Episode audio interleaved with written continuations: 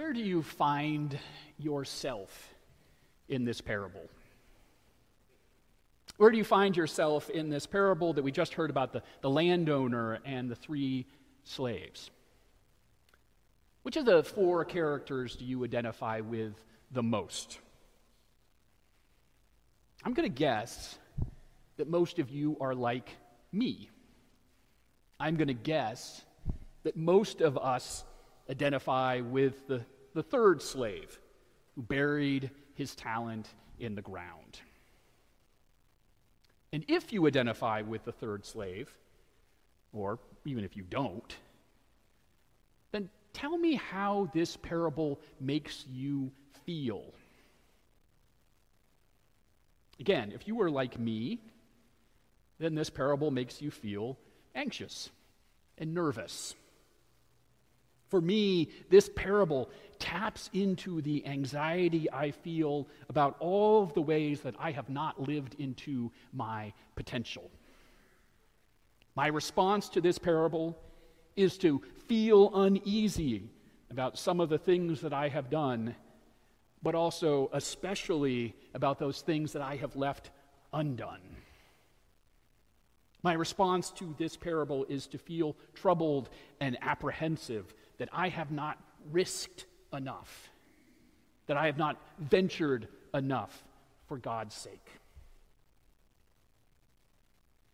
This feeling of unease is especially true if I hear this parable as allegorical, which is to say, if I start to associate certain characters of the story with figures in my own life and my own experience. So, if I most see myself as that third slave, then by allegory, who is the landowner? Who is the master? Well, the master is Jesus, right? It's God. Jesus, who seemingly has been gone for lo these many years, but who will return. And in the light of this parable, when Jesus returns, how is Jesus going to see me? Well, according to this, this natural interpretation of the parable, if I am the third slave and Jesus is the master, then I'm afraid I've got some wailing and gnashing of teeth waiting for me in the outer darkness. But I want to venture to say that I do not think that an allegorical reading of this parable is the most helpful way to interpret it. And I say this because I do not see God or Jesus in this landowner. God is not an absentee master who profits off his servants and who punishes those who don't produce. In Matthew's gospel, Jesus is called Emmanuel, literally, God with us. The final scene of this gospel is the resurrected Jesus declaring to the disciples, I will be with you always, even to the end of the age. And as such, even as we wait for the second coming, and the culmination of this present age, Jesus is not absent. For indeed, Jesus reveals to us that God is present with us even in the most difficult and difficult of moments. And as an aside, I, try, have trouble with interpreting this figure as God because Jesus tells us that the last will be first and the first shall be last. But here he says that those who have will get more, and those who have nothing will lose even that pittance. It frankly doesn't sound like the kingdom of God to me. It sounds like our current economic order. If we read this parable as an allegory, then it sounds like what we have to wait for is more of the same. And then, of course, if we're reading it in this allegorical way, then the greatest irony is that if we read this parable as an allegory for God and our relationship to God, then it, then it seems like it will inevitably produce the very same anxiety that this parable wants to warn us against. I mean, wouldn't the lesson of this parable be to use your talents or else watch out? God's going to get you? But if that is so, then wouldn't that produce the fear that might cause you to bury your talent and your head in the sand. So, like I said, I think reading this parable as an allegory is not particularly helpful. But if it's not an allegory, if it's not an allegory for our relationship with God, then what is it? What is Jesus telling those those first disciples. What indeed is Jesus telling us? Is there something for us here? Or should we just try to ignore this parable, turn the page, and get on with other things? Well, you might be surprised to hear that I think there actually is something for us here when we stop reading this parable as an allegory, and instead we read this parable as an important dynamic for our life with God and with one another. So let's take a step back. Let's look at the big picture. Engage with this parable. Look at it again. What do you see? Don't assign roles. Don't try to place the characters into categories. Just think about the dynamics of what you see. What I see is three individuals who respond to a challenge and to an opportunity. Two of these folks act in hope. They go out and trade with the talents that they've been given and then amazing things happen.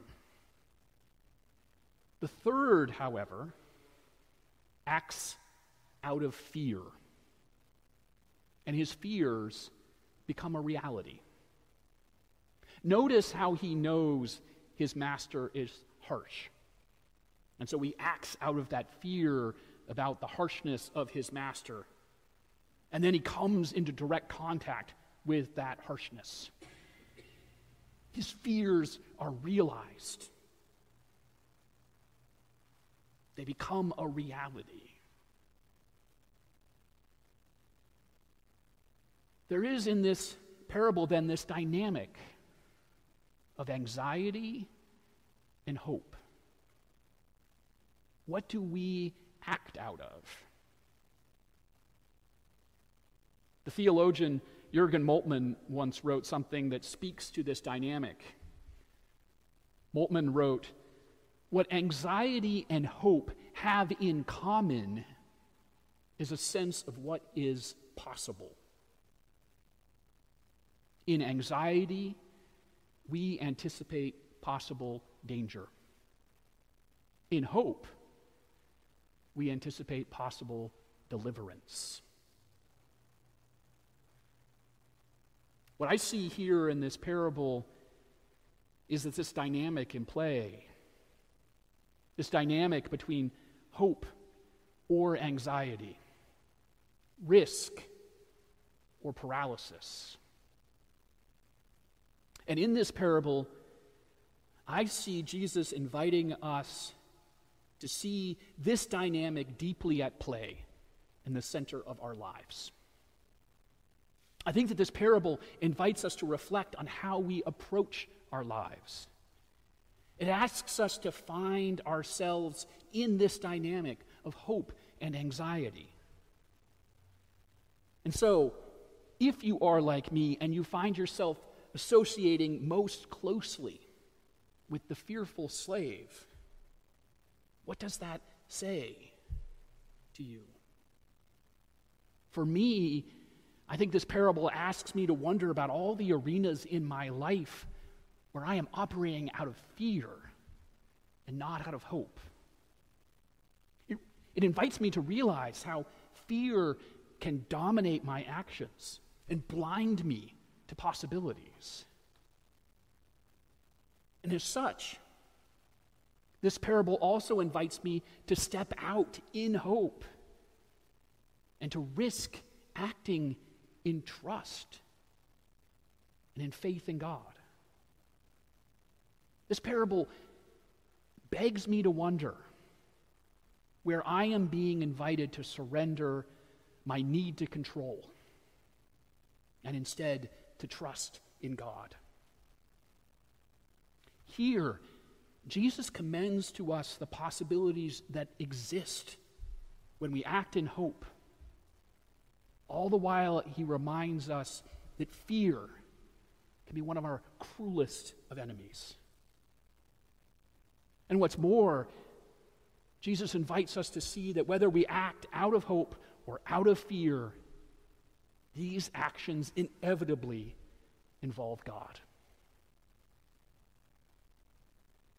I think it is no mistake that Jesus tells his disciples this parable when he does.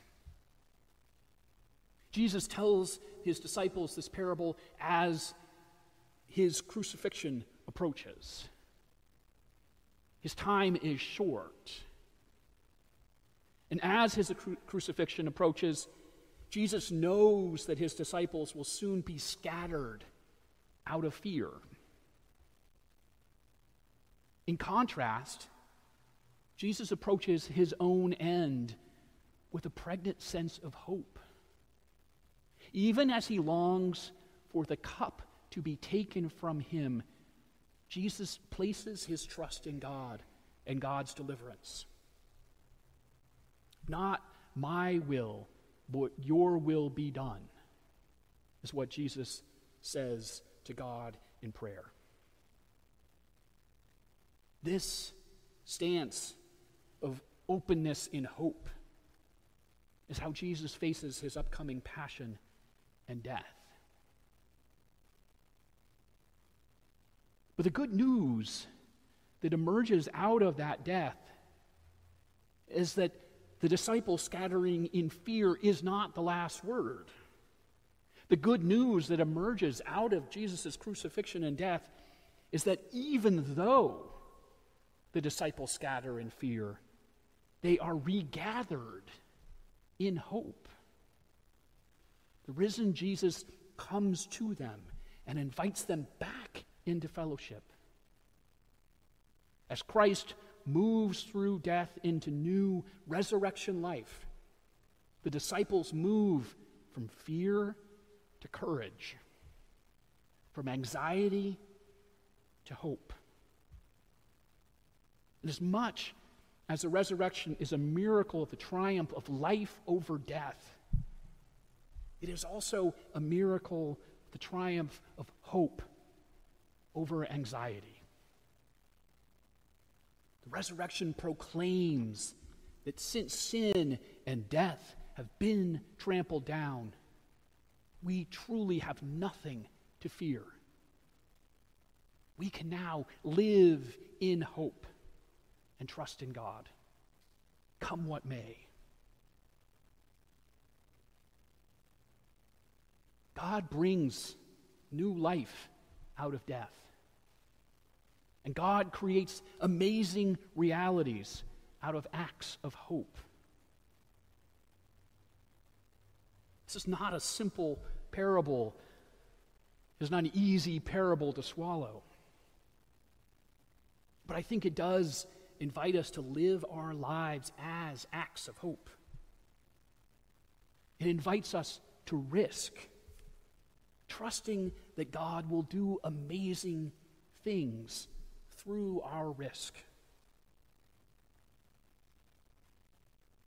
And so do not succumb to fear. Live in hope.